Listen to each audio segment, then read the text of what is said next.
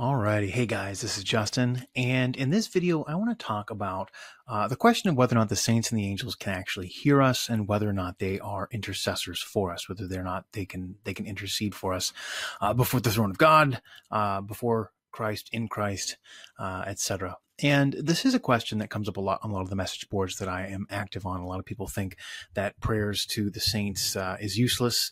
People will say, well, they, they can't hear you because they're dead. Um, people will say things uh, like, you know, why, why go to the saints at all when you could just go to, uh, Jesus, you know, straight to Jesus, straight to God? You know, what is even the point? And I want to talk more today about just the question of whether or not it even makes sense to pray to the saints, whether or not they can hear us. But I do think it's important to tackle the question, um, that I often hear. So I'm going to begin with that one. And it's the question of the mediatorship of Christ. I'm using a Google slide for the first time. Uh, I actually put most of this together on my phone. So if you liked it and it looks really good, uh, let me know down below. Um, this is all in Google slides on my phone while I was watching my kids playing the bike, uh, playing on their bike. So it was a good time.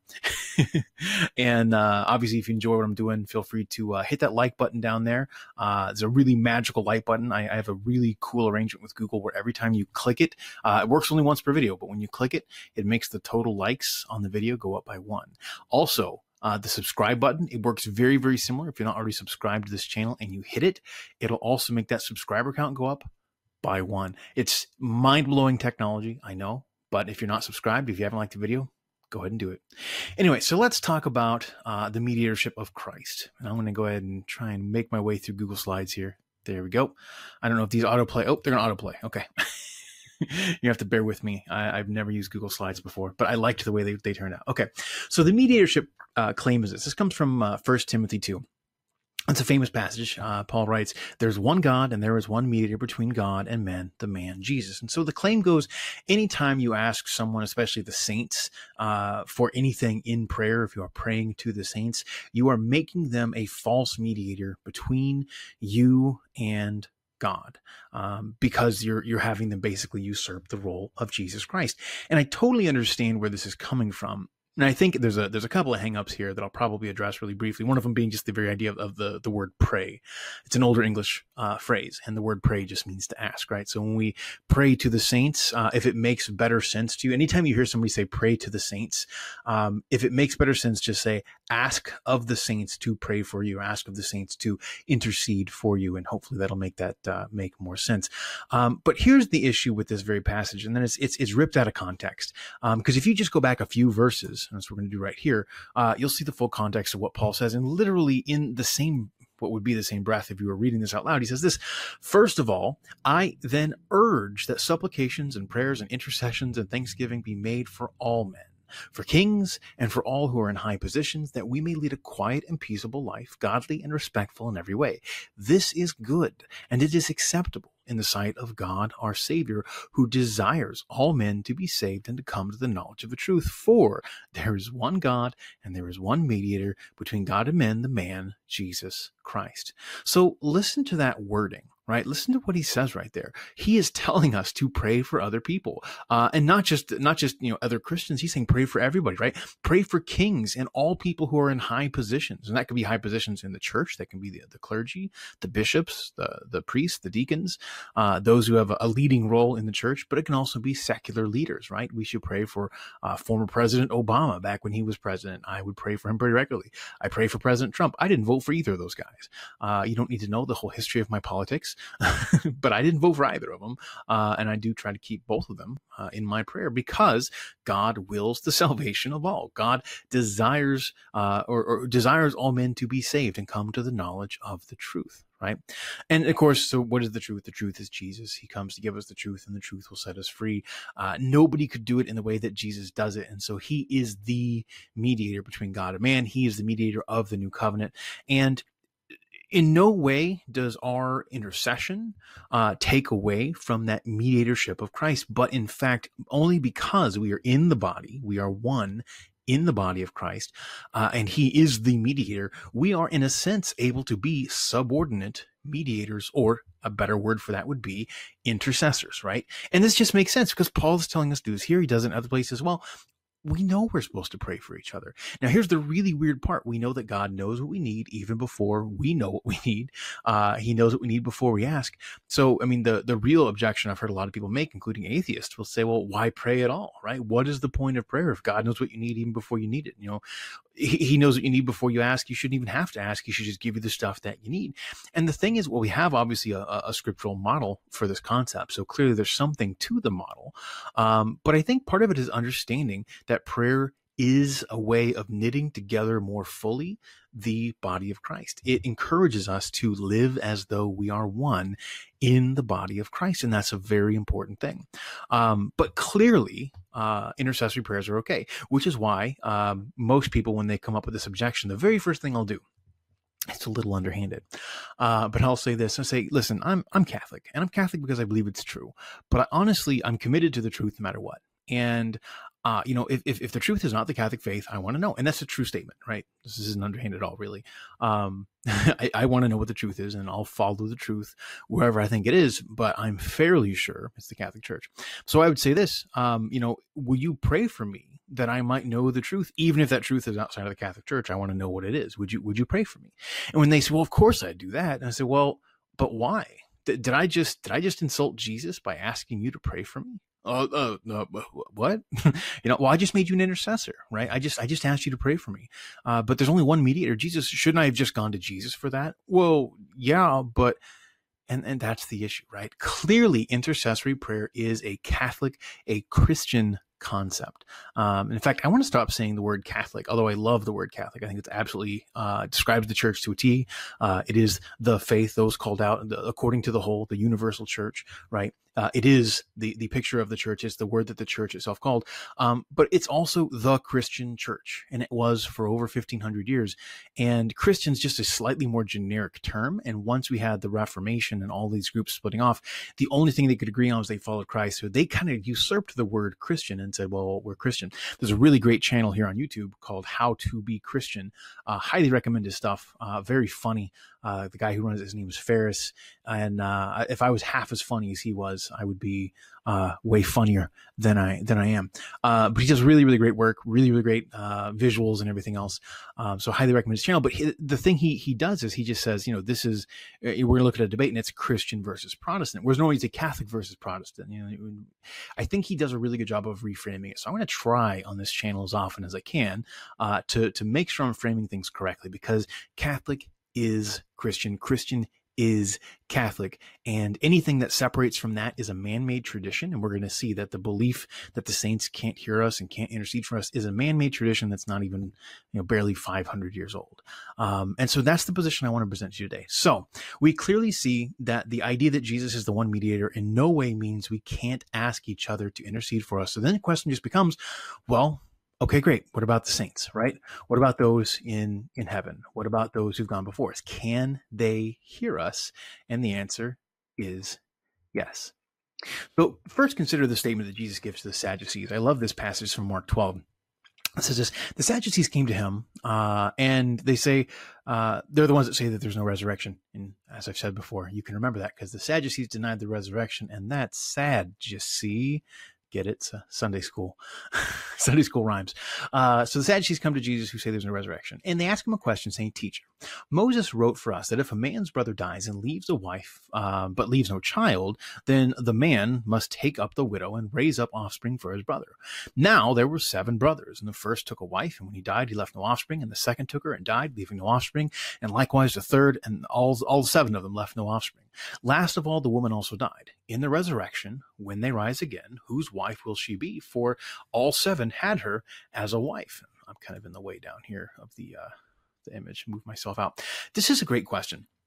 And it's easy to think of the Sadducees like the bad guys or whatever. But honestly, this is a real uh, tension point uh, inside of uh, uh, this this notion of the resurrection. Now, the Sadducees are really unique for a couple of reasons. A, um, they denied the resurrection. B, they only accepted the five books of Moses, the Torah. So they didn't accept books like Daniel that have very very clear allusions to uh, to to the resurrection. And they're they're saying they're actually bringing Jesus to two uh, charges here. And I've pointed this out in another video. I'm going to say it here as well. Um, this story of the seven brothers, uh, each one taking a wife and then dies, and the next one dies, next one dies. This is the story of Tobit, which is one of the books that we Catholics still have in our Bible. It's been there ever since the very first canon of the scriptures was written, um, or was was was determined, was was infallibly pronounced, however you want to look at it.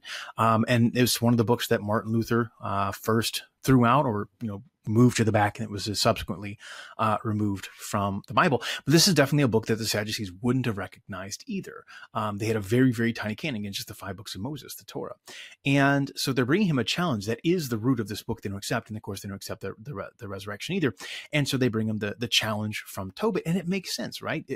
If marriage is a lasting institution, then in the resurrection, then that woman would be, you know, she would have five husbands or seven husbands. Um, and so it sets up this really weird idea of, of polyandry. And of course, Jesus winds up answering them and saying in the in the, in the resurrection, people are neither given, uh, they're not given a marriage the way that the, the sons of man are in this age. Is basically what his answer is. So he he overturns their question by saying they just don't even understand the concept uh, of the resurrection. Here he says, uh, Jesus says to them, "This is not the reason you are wrong, because you knew you know, sorry, is this not the reason you are wrong? Because you know neither the scriptures nor the power of God. For when they rise from the dead, they neither marry nor are given in marriage, but like angels, they're like angels in heaven. And as for the dead being raised, have you not read in the book of Moses the passage about the bush and how God spoke to him, saying, I am the God of Abraham, the God of Isaac, and the God of Jacob? He is not the God of the dead, but of the living.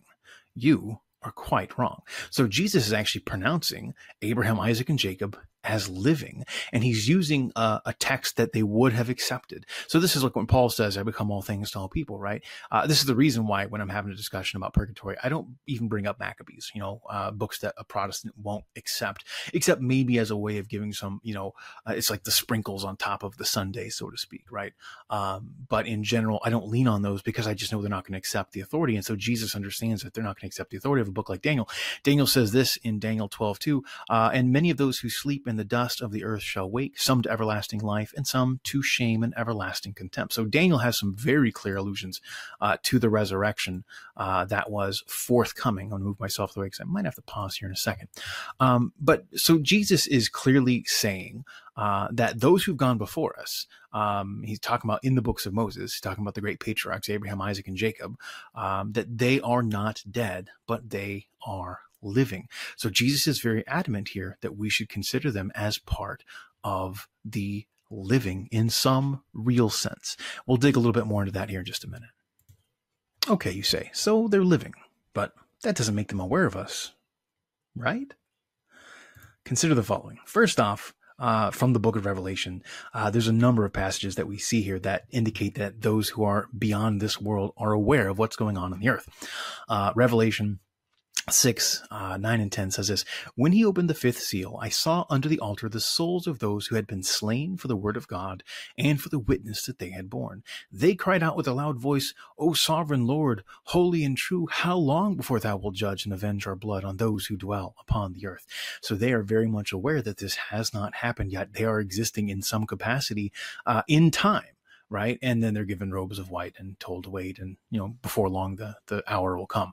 Um, but clearly, uh, these people, these martyrs, are in heaven, and they are conscious. They are aware uh, that the final end of justice has not yet happened. And then, of course, we have uh, a very often cited passage by us Catholics, and it's in Revelation five, but it's utterly, utterly clear uh, that those in heaven not only are aware of us, but are able to present our prayers to God. We read this about these twenty four elders in heaven, uh, Revelation five eight. When he had taken the scroll, the four living creatures and the 24 elders fell down before the Lamb, each holding a harp. There's where we get that imagery of being in heaven with a harp, and with golden bowls full of incense, which are the prayers of the saints. And it rises up to God uh, as an incense offering.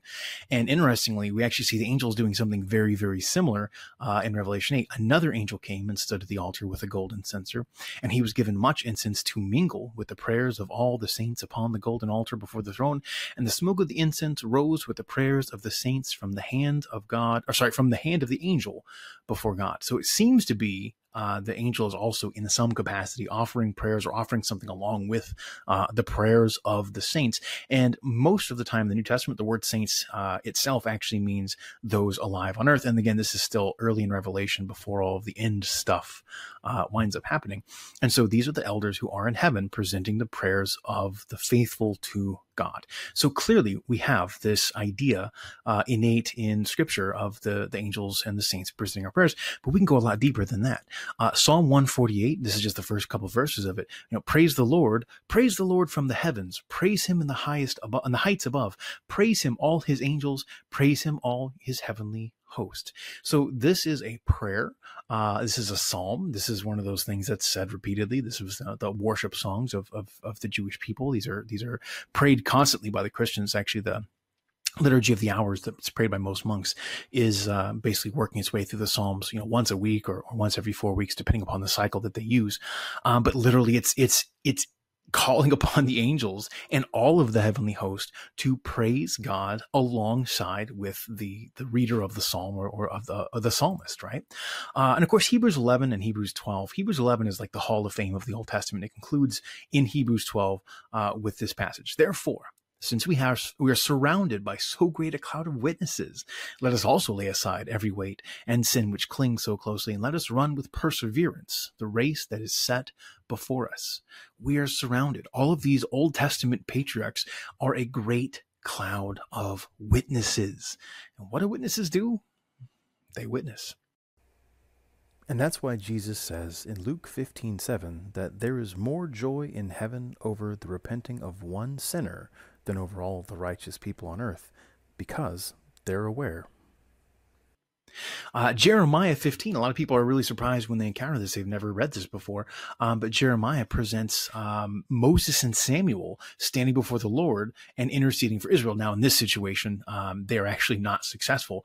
Uh, the Lord said to me, Though Moses and Samuel stood before me, yet my heart would not turn towards this people. Send them out of my sight and let them go. It's unclear whether or not this is actually happening, depending upon how you want to read the text. It could be just a conditional statement if Moses and Samuel were standing before for me, um, I wouldn't uh, turn against these people. But nevertheless, it presents the concept of two different patriarchs separated by a long span of time together interceding, right? There's no way that could happen in the mortal time because the time difference between when Moses lived and when Samuel lived was hundreds and hundreds of years, right? So this very concept tells you that this is the idea of them together petitioning God, and that would have to be happening after the fact. Um, now we do see one place where something really weird happens. This is from 1 Samuel 28, uh, 15. This is called the Witch of Endor. I always have an easy time remembering that because, uh, you know, Endor is a Star Wars reference. um, and, and the long version of this, or the short version of this, actually, hang on a second.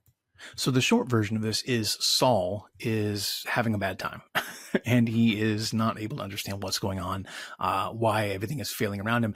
And you know, he, he did what the Lord said at one point. He, he outlaws witchcraft, uh, including necromancy, which is forbidden uh, in the, the books of Moses.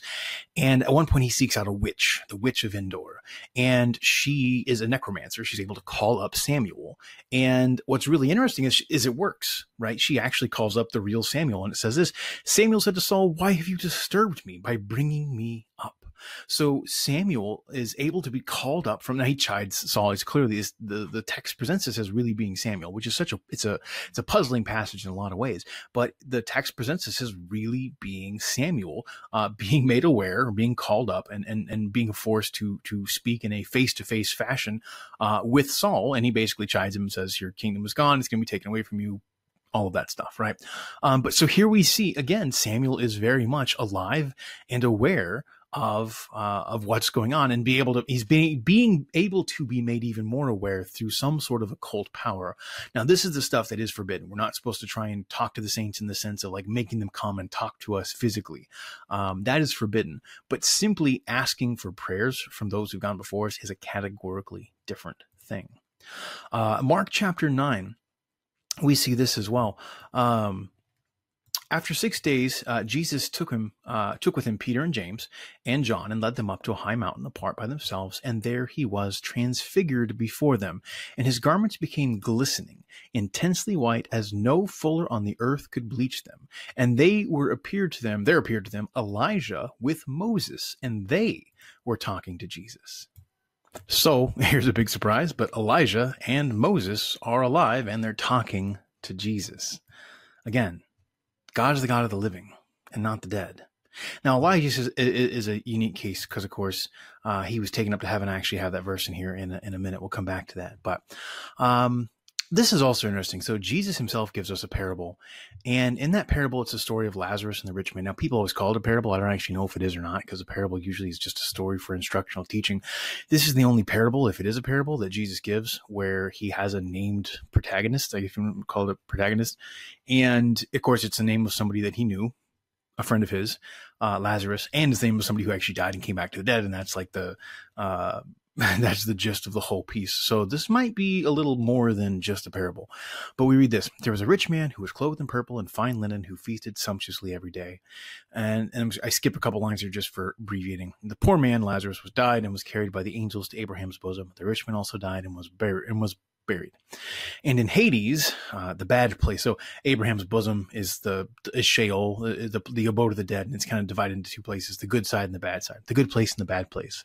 Um, and the good place is Abraham's bosom. The bad place is Hades. And so it's a barred Greek term. Uh, in Hades, he's being tormented. He lifts up his eyes. He sees Abraham far off, and also Lazarus in his bosom, and he calls out, "Father Abraham, have mercy upon me." Oops. Uh, and Father Abraham quickly rebuked him and said, You can't pray to the dead. Oh, wait, no, that's not in there.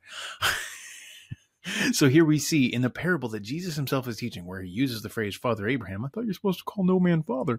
Uh, you know, he uses the phrase Father Abraham, but here we see uh, Dives or whatever the, the rich man in uh, in Hades, and he calls out to Father Abraham. Now, in this case, Father Abraham says, um, "I'm not able to intercede because there's an infinite chasm between you over there in the bad place and me over here in the good place."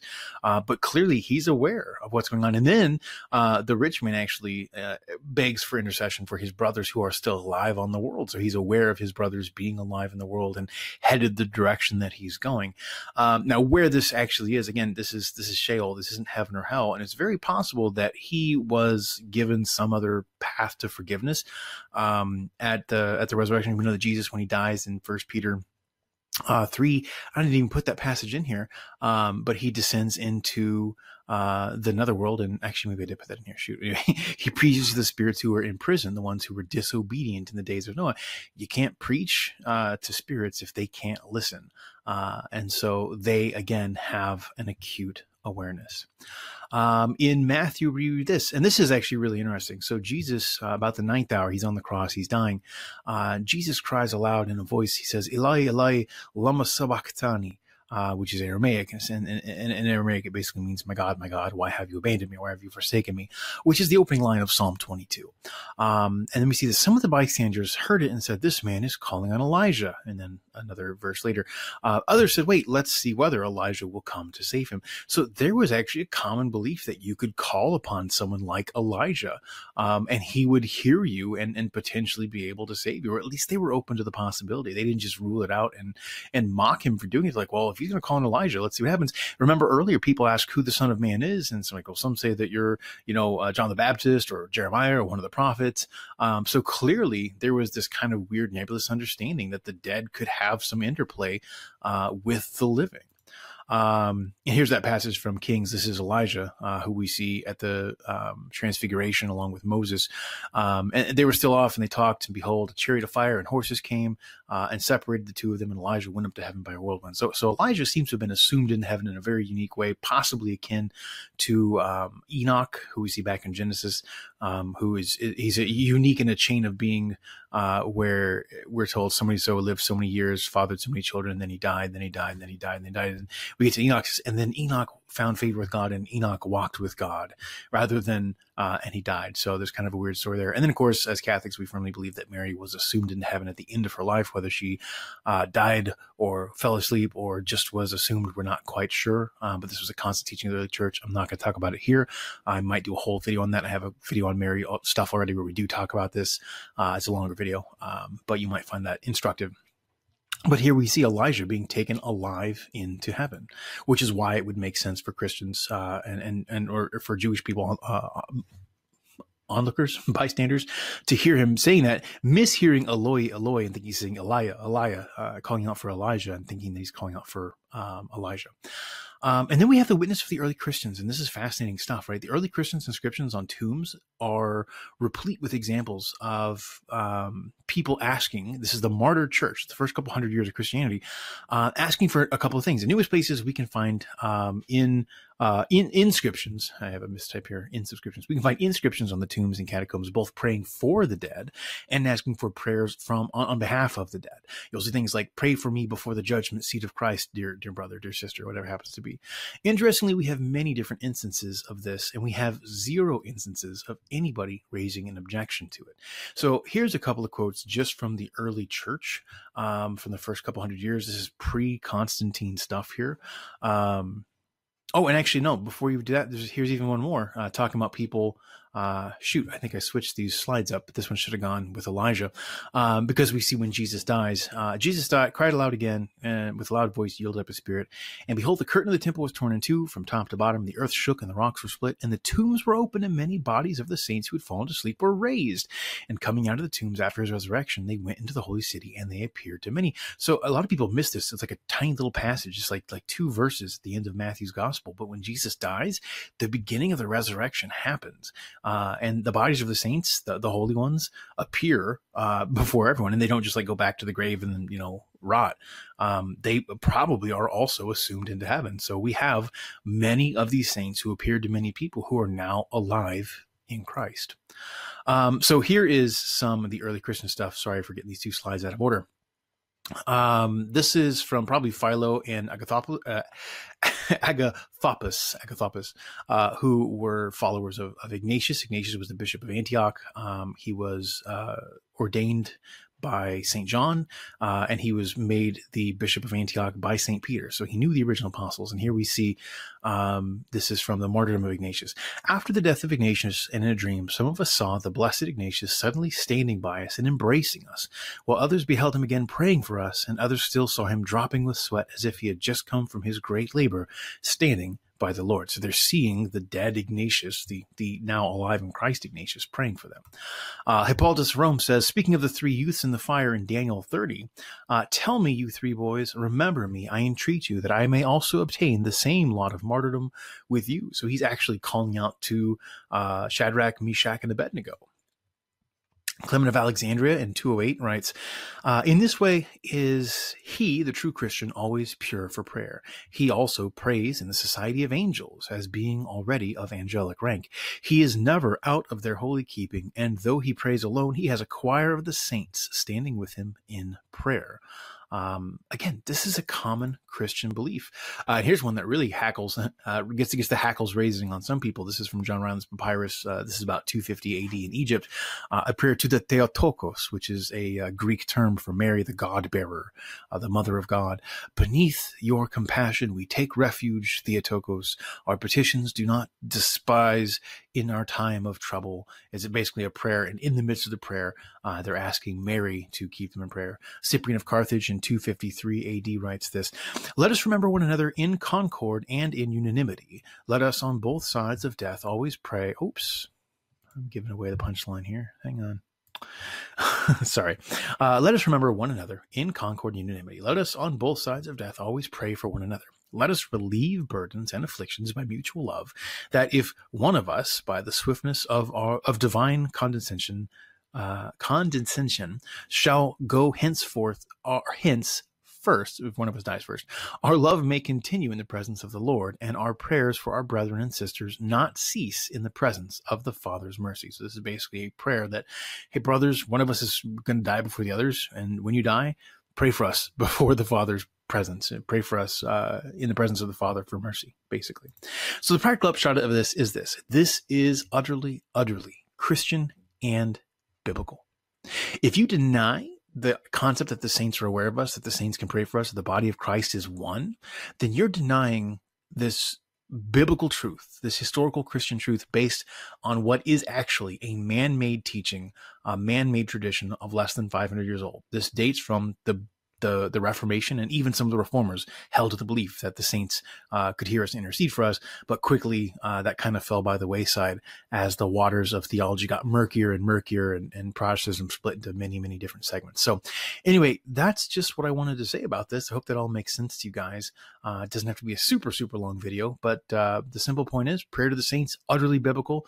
Uh, we know they're alive. We know that they're living. We know they're aware of us. We have so many scriptural verses, including verses calling on them to pray with us showing them interceding for us, uh, showing them presenting our prayers to God. Um, it's just it's everywhere. We have the the witness of the early Christian church, um, which was completely unanimous. Um, anytime you see reference to to prayers to the saints, it's in favor. There's not a single reference, not one that you can find anywhere in the first probably thousand years of Christianity. I haven't done that far of a survey, at least the first two, three, four, five hundred years of Christianity, where anybody is raising an objection to the idea of prayer to the saints. So um, it is utterly biblical. It is utterly Christian. And if you deny this, it's because you're following a man made teaching, a Protestant teaching that diverges from the one true Christian that is Catholic Church. I'm Justin West. Thank you for taking the time to watch this video. Again, if you have any questions, feel free to write them down below. Uh, if you like this video, give me a like. Uh, if you like this format, let me know. It wasn't super difficult to do. It did take a little more time than just, you know, pulling up some Bible verses and reading through them.